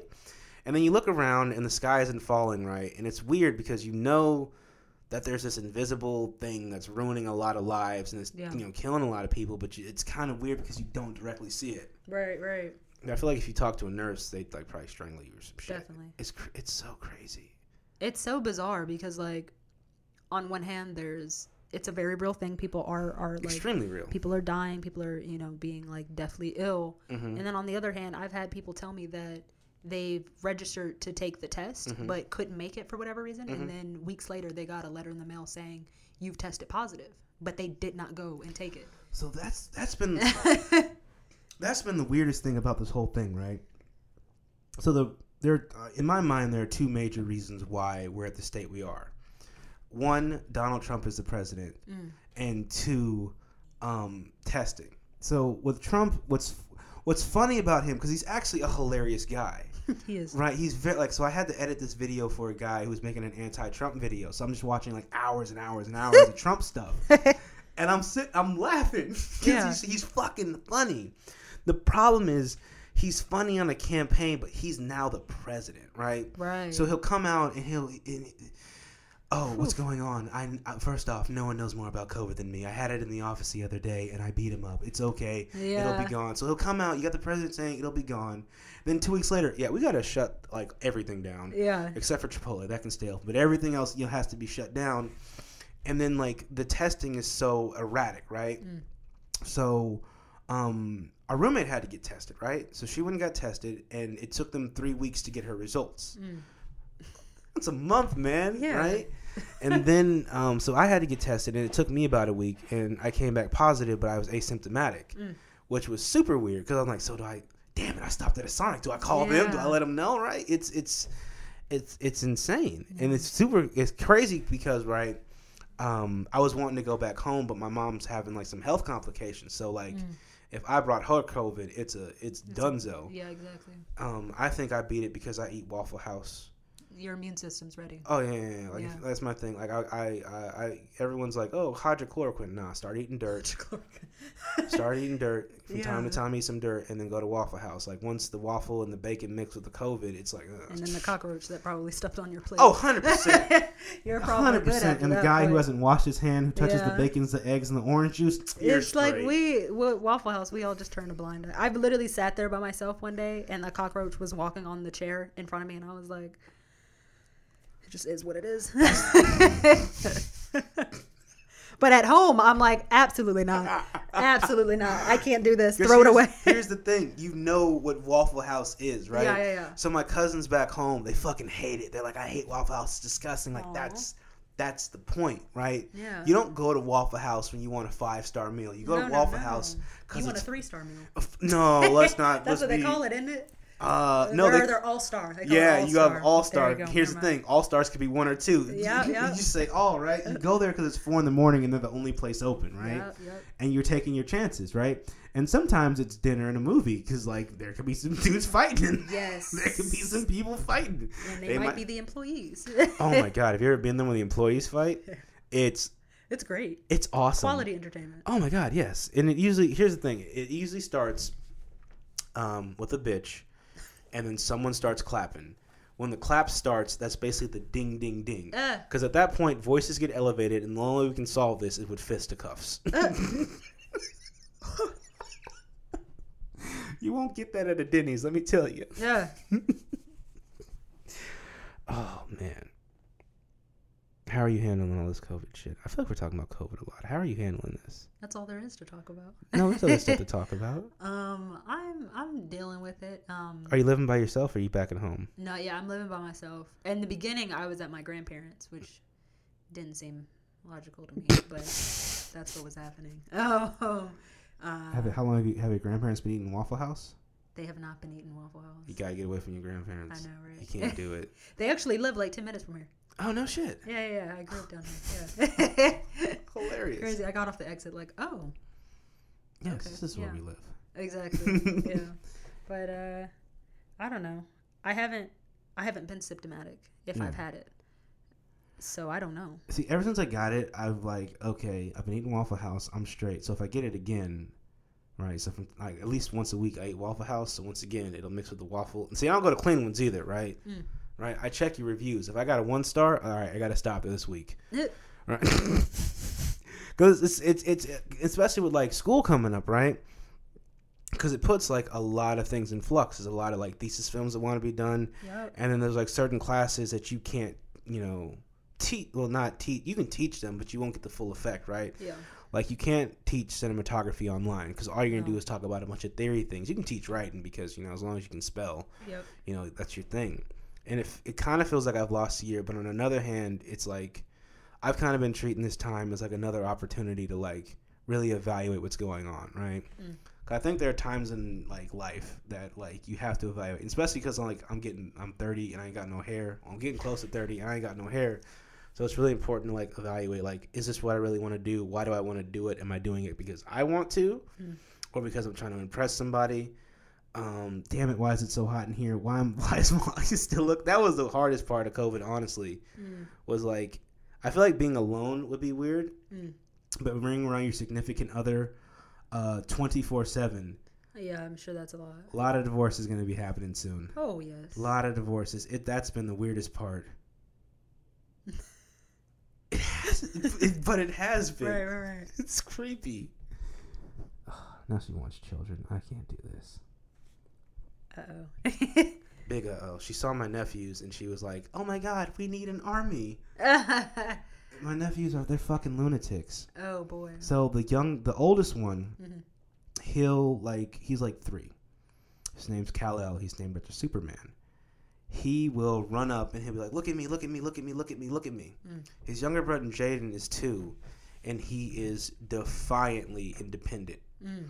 Jaden will go, all right, y'all over here doing that. I'm gonna go get my keys to my scooter, hop out the front door, and I'm gonna just go down the street real quick. I, I can't do it. I won't do it. I won't be dangerous anymore. I gotta stay dangerous.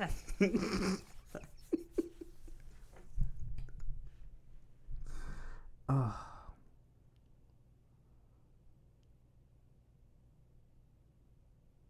How's your SCAD experience? I don't know. I don't know. I don't, cause like the first, I it took me two times to get into SCAD.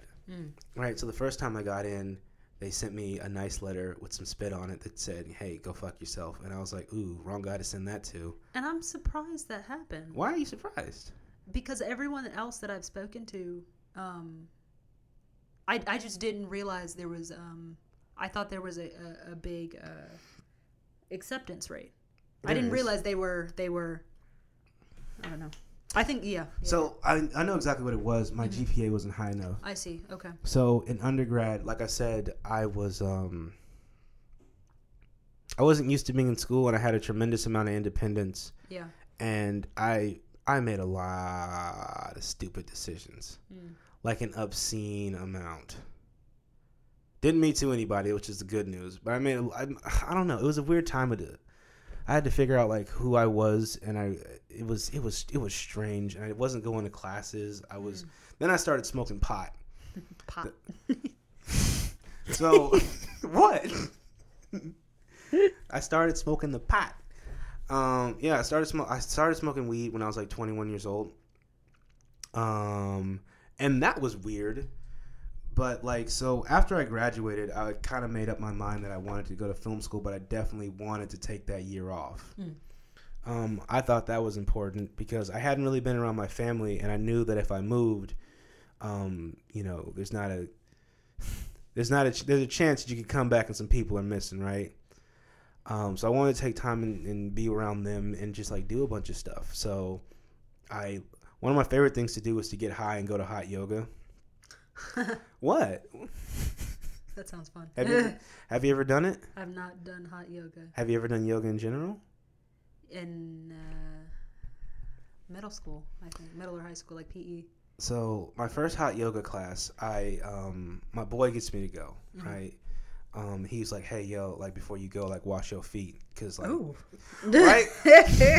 no, It's but not like, wrong. Yeah. But like yeah, so like I was like, oh, that's a good point. Like so I went there and it was like this lady, she was maybe like four nine, like maybe ninety pounds, and she was like, um, you got to sign a waiver before you can go in. And at this point, like I was basically going to the gym like three times, no, four times a week, and I felt pretty strong. And I was like, what? Somebody ever died doing this? And she goes, okay. Just sign the waiver. So I signed the waiver. She gives me the towel, and this is when I had just gone bald right? So when you when you first go bald, whenever there's just like a little bit of heat, yeah. like it, the faucet's open and you're just drenched. So the Ah, room, so is that a bald thing? I'm asking because my father is the same way, and I feel like a lot of black men. That is exactly what that is. I think that makes a lot That's of sense. exactly what that just is. dripping, just like That's why like bald dudes in Atlanta, they're not carrying that towel for style. That's Yeah, a that is yeah, a that is a that practical makes. thing. A, I mean, there's nothing to stop it. It's just literally. Wow, yeah, that makes a lot of sense. So okay. the, the room was like 105 or 110. It was super hot. Oh, So the idea of hot yoga is you do these really, really difficult stretches in an extremely hot room. Uh-huh. I didn't understand that. I thought it was like weightlifting. The weight goes up, the weight goes down. Oh. Then she was like, "Okay, we're gonna open up at lotus pose, and we're yoga gonna bust." is hard. Bro, so that yoga t- gave me an extreme appreciation of Yeah. like the levels of strength, right? Mm-hmm. So you go in this class, and there are incredibly beautiful women in there, right? so the bro in you is like, "Sup? Oh, me? Yeah, I just got done lifting a fucking car. Uh, so I just do this, you know, cause you, you know, whatever. What's your sign, right? And they couldn't give a fuck about you, right? I wouldn't they, either. They could not, right? That's not a good. and then like you see like it's not it's not a good look right so like i wanted to pop the strip but it's like nah you gotta save the goods for later 20 minutes into this class i'm dying yeah. right like i'm literally on the ground and the teacher's like oh yes we're all with you no you're not but yoga is like this interesting thing because like if you let it it'll become a cult and then you'll end up like at some compound but like it's about using your whole body to do like the the poses and it engages every single muscle and it shows you um exactly what's weak right so your core could be weak my thing was i had bitch ass toes and bitch ass feet like my feet were weak Interesting. How do you determine that your feet are weak? so first off i got flat feet right Yeah. nothing i can do about that Yeah. So like um there's a lot of like balance. So you'll balance with like one foot or like you know, oh, you'll be balancing on one foot and then like I noticed like my left side was stronger than my left than my right side and I'm looking at my feet one day and I'm like, "Damn, this one's muscular as shit. This one isn't." And I'm like, "How did I not know this?" and I go and I tell my yoga instructor, I'm like, "How did this happen?" She goes, "My son, when you go to the gym, do you do big lifts and then no independent work?" And I go, "Of course. I'm trying to impress the ladies." And he goes, "That's your problem." And I realized like too like um, I was doing a lot of things to uh, feed my ego. So it was a very um, ego defeating class, and Yeah. then at the end of it, um, we would have what they called shavasana. I don't know if that's an actual Indian word, but the white lady leading the class said it, so I'm going to go with what she said. Yeah. And it means like the death of a practice. So like for five or ten minutes, you would have like a time to meditate. And I really thought meditation was hippy dippy bullshit until like I did it. Hmm. And I was like, oh, this is really relaxing. Then I was able to figure some things out and decide what I wanted to do with my life. And then um, someone told me I should do a flotation tank or a sensory deprivation tank. Hmm. So it's this. It'll be in a room about this size, right? Mm-hmm. And it's basically like, it looks like a space capsule, and it's about six to twelve inches of low water, with like tons and tons and tons and tons and tons of uh, Epsom salt. So basically, it creates like buoyancy, like um, what is it, the Dead Sea, where like Yeah, everyone's yeah. buoyant and they float, and then you shut the lid on it, and it's complete darkness. The water is also heated up to your body temperature, so it's between like 96 and 98 degrees. So what happens is, I don't recommend doing this high. Please don't do this high. You will find it's not going to work for you. So what happens is, um, because the water temperature matches your skin, and there's no like light or sound coming in, your brain eventually stops accounting for your legs and your feet and your eyes, and in a way becomes disconnected from it. To eventually, you're just a mind floating through time and space. Oh no. Oh yeah. Yeah. Um, it took me 20 minutes to get uh, to get like you know situated in there. So you just sit there?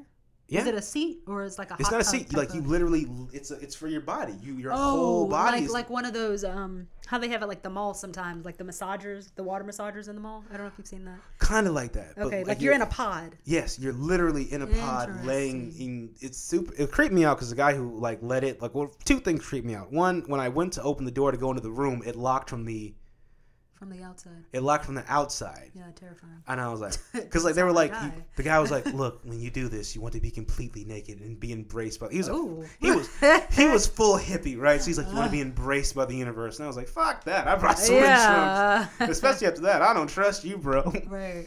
So like the first ten minutes was like getting situated, and then wondering if like creepy McCreepster was gonna come in. um, but once I let that go, I was able to like drift, like I said, like drift through time and space, and like I think everyone has their own unique vision. Um, that was fun. I think everyone should do it. Where do, where is that at? I did mine in Kansas, but this is Atlanta. You can probably find it anywhere. What's it called? Um, it's called a sensory deprivation tank or a float tank. Okay. And the place, you if you find one, it's probably gonna be like a two hundred percent hippie in there. Like, oh my god, my name is Moonchild. This is my Earth partner Ryan. Earth partner. Yeah, yeah. yeah, I'm definitely big on like expansion of the mind and stuff, but I I don't. I'm not a hippie. Right. Yeah. I can't go full hippie. Like I'm not like, oh my god, I eat kale. Now I'm in tune with the entire universe. Like, no, that's a leaf, bro. Oh man. So what do you got planned for the future? What's what's next for you? Um. You got any projects coming out? Got any things coming up? You excited? Yeah, there's a few things. No, never excited for school. Oh my god. Um, excited to be done finally. Um, but I need to do my thesis mm-hmm. or determine if I'm actually going to do it. Um, mm. yeah. Would you- so, what was that? Would you ever leave without just doing it? Would you just go fuck it and be out? I'm debating that because I'm like, if if I can't find my location, I'm not going to. I'm already. Um, it's gonna eventually get to the point where this COVID situation has delayed my graduation by a year for one class. You know, that's real. So it's like, That's real. what am I doing? you know? No, that's super real. Like I, I've, I, a lot of people I talk to are in that dilemma of like, do I, do I stay? Do I go? Because like, there's like this security with being in school that like, oh yeah, it's So cool. You kind of just mm, do whatever. Right. Yeah. Because also in the real world, like unless you like know someone or like are really gonna hustle, and then also put your body out there, like being on, Right, right. being on set's kind of a hazard now. It's Yeah. it's a it's a it's a it's a fucked up situation. Definitely. So after you graduate, or if you graduate, or when you decide when you're done, Yeah. basically, do you want to stay in the Atlanta area, or are you looking to jump out somewhere? I'm not sure yet. I've always been one. Well, uh, Atlanta will always be my home. Um, but I've I love to travel, so like I like to just be anywhere but where I'm currently at. Um, so, but I'm also I, I like I don't personally have like money currently. So like oh, nobody does. Right. So like, you know, as much as I'd love to go live out in LA, I don't want to have to grind as hard. Like I'm already grinding in a sense now, Mm-hmm. but imagine out in LA where like gas is four dollars Bro, no, gas is not four dollars. Gas is three twenty nine. now. Yes, but no, in in in the normal times it is damn near five. Yeah. Man, so I went out there and like my brother and then my friends, um, they've convinced me, and like I want to move out there, Mm-hmm. but I, I I don't want to at the same time. Exactly. Yeah. Like, um, so my friend he he works um for Razer, like the computer company. Yeah. Yeah. Yeah. And he's been happy, man. Ever since he's moved out there and he's got that job, he's just like, bro. He explained the way he explained it to me is like this. He's like, living in LA is like a big ass like business trip. You're not really gonna like where you live. The food's gonna kind of suck. Yeah, the beach is there, but like once you get into like working, working, you're never gonna go. And you basically just live here until like you succeed, and then you take that success somewhere else Oh no. right? So like what we're paying for this house right now in rent would be our half on a two bedroom in a hopefully not sketchy part of West Hollywood, right? Yep. Yep. Um but that that pot thing is kind of that's so like I'm not like, like I'm not a super big stoner anymore like in reality I I don't like to be high and because simply put like I'm too old and I have too much to risk Yeah. to like do it but like I love how California handles it right Yeah. they're just like hey we're gonna treat this like alcohol um but apparently we went to like a sketchy dispensary. So like they have ones that are like normal where you pay taxes and uh, you know you have a nice storefront. Then they have ones where people are like oh marijuana is my religion so i don't have to pay taxes. Um, outside of that like the cost of living and then i'm i'm uh I'm a huge proponent of Second Amendment rights. So like I'm, a, uh-huh. I'm like I'm not like a huge like hey everyone needs like a tank and an arsenal kind of guy. Uh-huh. But a lot of the gun laws in California are kind of stupid and mountain lions. I don't fuck with mountain lions and wildfires. Mountain mm-hmm. lions and wildfires. It's only a matter of time before you have water. I mean, uh, fireproof mountain lions. And then what are you gonna do? it's true. Yeah. And the ocean's a monster. I don't know. I don't think I could do it. I could see you doing it. I could see you showing up because, like, you kind of have that California vibe. Like, hey, what's up? You guys want to work today? Hey, Right, you seem yeah. pretty cool. Come on over here. Yeah. I feel like that's like my like energy. You ever met Steven? Steven who? Steven Spielberg, man. He's right in the back. I'd be like, oh man. I'm so ready for that. I, I'm I've been wanting to go um, for a purpose. Like, have you ever visited? I used to live. We actually used to live in California when I was a toddler. So I left there when I was four. So I don't remember any of it. Jesus Christ, you've lived everywhere. No, I've lived three places. You've you you look. You've done more traveling and living in your life than a lot of people have. More than likely, yeah. yeah. Oh man, so you haven't visited like since you've been an adult? No, I haven't been out west since like we went to Colorado Mm-hmm. like in 2015. But other than that, that's Texas is the furthest I've recently been. Yeah. This is the time to go. I know, yeah. So I'm like, Give there. it- what's crazy is, um, I've been I've been wanting to go for a reason, whether it's like a role or like Mhm. a, a gig or something. And um, there was a project, the the Auntie project that I did. Uh-huh. Um, uh, it was. uh, There was some sort of way where they were trying to get it to screen at the Chinese theater, some sort of way. Okay. Um, and the and this is literally might have been like a solid year ago, almost like maybe like November or um, January, something like that, like a or like a while ago. And I was like, okay, we were all like, all right, all right, we're about to, all right, all right, like at, at any point, like we're about to go. And Yeah. then for whatever reason, it, it didn't, it didn't, whatever festival, whatever was happening, it didn't fall through. Now it's in a film festival Okay. that is in LA, Mm-hmm. and it is virtual. Oh. And Oh.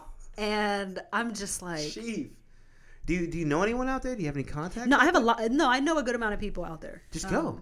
Just go visit. I know, but I'm like, Just pull up. I know, right? Here's the thing: pull up, take a look around, explore, and then decide if that's really what you want to do. Yeah. It's always been like a dream of like me and my friend. Um, we we used to act together. Mhm. We're always like, yeah, when we're done with school, we're just gonna we're just gonna go out there. Cause that's the move, right? Yeah.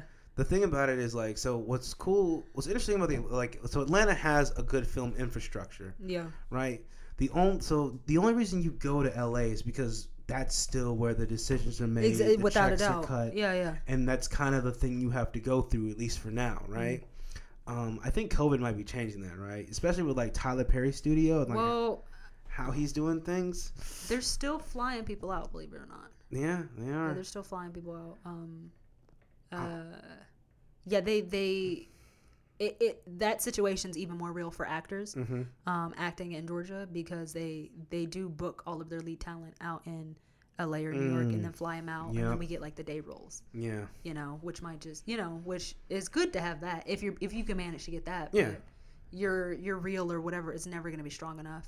Uh, strong as strong as the people out in LA because there's just yeah different opportunities. you gotta pull up I know. Pull but up. I'm like the worst thing is like going out there Mhm. and then having to come back home because you couldn't make it work. Or I'm- you ran out of money. i'm saying like bro just go pull up and visit Yeah, You yeah, yeah. I do want to do that as well. Yeah. because then you come back with a tremendous amount of like at least perspective right Yeah, no, definitely. um bro, so here's what you gotta do i'm gonna give you your itinerary Okay. what you gotta do you like fast cars Yes. okay go on a turo Uh-huh. right find something fast and cheap all right you probably have to pay $65 a day Uh-huh. whatever right pull up at your person's house tell them hey what it is Uh, hop in the whip and then hop on the 101 and take the one to malibu Mm. right and make that drive through the mountains wow. it's i get it i get why people live out there it's Yeah. fucking gorgeous right Yeah. then you like pull up on a beach and you sit down and then like we saw a pod of dolphins. Wow. and i got really mad at the dolphins. Right? I'm not i wish i could be like an animal rights person but i just can't because there's no reciprocity in that relationship right? Like Mm. everyone's like man dolphins are mad smart but yet they ain't trying to help us with this covid shit. Selfish bastards.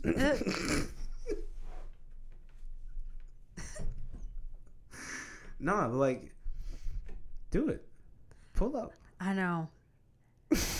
uh, it's it's the craziest thing. Like, I'll, I'll me and my family will literally go anywhere else mm-hmm. in the world, but yet I have yet to. is that who you primarily travel with is your family Yes, because they are paying. That also. Yeah. That yeah. Okay. That's how that happens. Yeah. That'll make sense. Yep. That'll make sense. Like my mom will decide to go somewhere and i'm like oh well i want to go and you know if i'm not in school then maybe it'll happen but That's a strong way to live. yeah You're a dope person. thank you Please, please, please keep being a dope person, thank you i'll try my best man. So, this podcast has like an open door policy. okay So whenever you have to talk about something, if you ever want to come back again, if I didn't make you too nervous by being big, bald, and black, you can come back. wonderful wonderful that'd be great I hope you take me up on that. or not. It doesn't matter. I'm not cool enough. Got to keep that ego in check. boy um, how do people reach you, or do you want people reaching you? i'm off grid now um i'm on instagram uh mya.bre m-y-a dot b-r-e and then everywhere else is just mya brianna morton Hell yeah. yeah Do you have any words of wisdom you want to leave the people with? Um, think smarter, not harder. Yeah, I think that's how you say it. Smarter, not harder. Yep. Yeah, yeah. Hell yeah. uh, I appreciate you coming by. of course. Fantastic. Oh man, I wish I could attain like the level of chill she has. Like the whole time we're here, she's just yeah, okay, that's cool. She's super calm. That's how she is on set. I love working on set with her. She's a nice person. Someone give her a job and pay her lots of money. oh man, we appreciate you guys while listening to the pod, pod, ah, listening to the podcast. Jesus Christ, I can't speak. Um, you know what to do. Like, share, subscribe, give it to your friends you know, treat this podcast like well, treat this podcast like America treats COVID and fucking give it to everybody, even if they didn't ask for it. Ah, it's a bad joke. Not a good joke. But you know where to find me. I'm on Instagram at Joel the Wise. I'm on Facebook at Brandon J. Pridgett. And uh, psh, that's pretty much it, man. That's all I got for you. So Spread love, peace, and positivity wherever you go.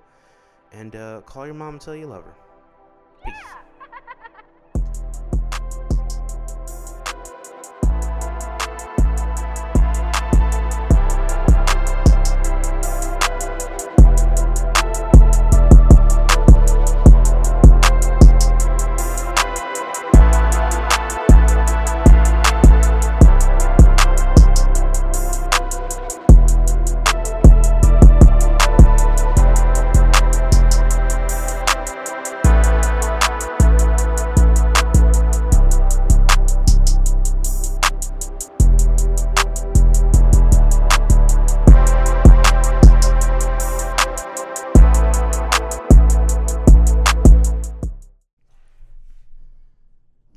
word from our sponsors. Let me ask you something. Are you someone who's looking into making a podcast but you have no idea where to start? Start with Anchor. Let me explain. Anchor is the easiest way to make a podcast. First off, it's free. They have creation tools that allow you to record and edit your podcast from your phone and computer. Anchor will even distribute your podcast so it can be heard on Spotify, Apple, and many, many other platforms. You can also make money with your podcast without having any minimum listenership. It's everything you need to make a podcast in one place. So what are you waiting for? Download the Anchor app or go to anchor.fm to get started.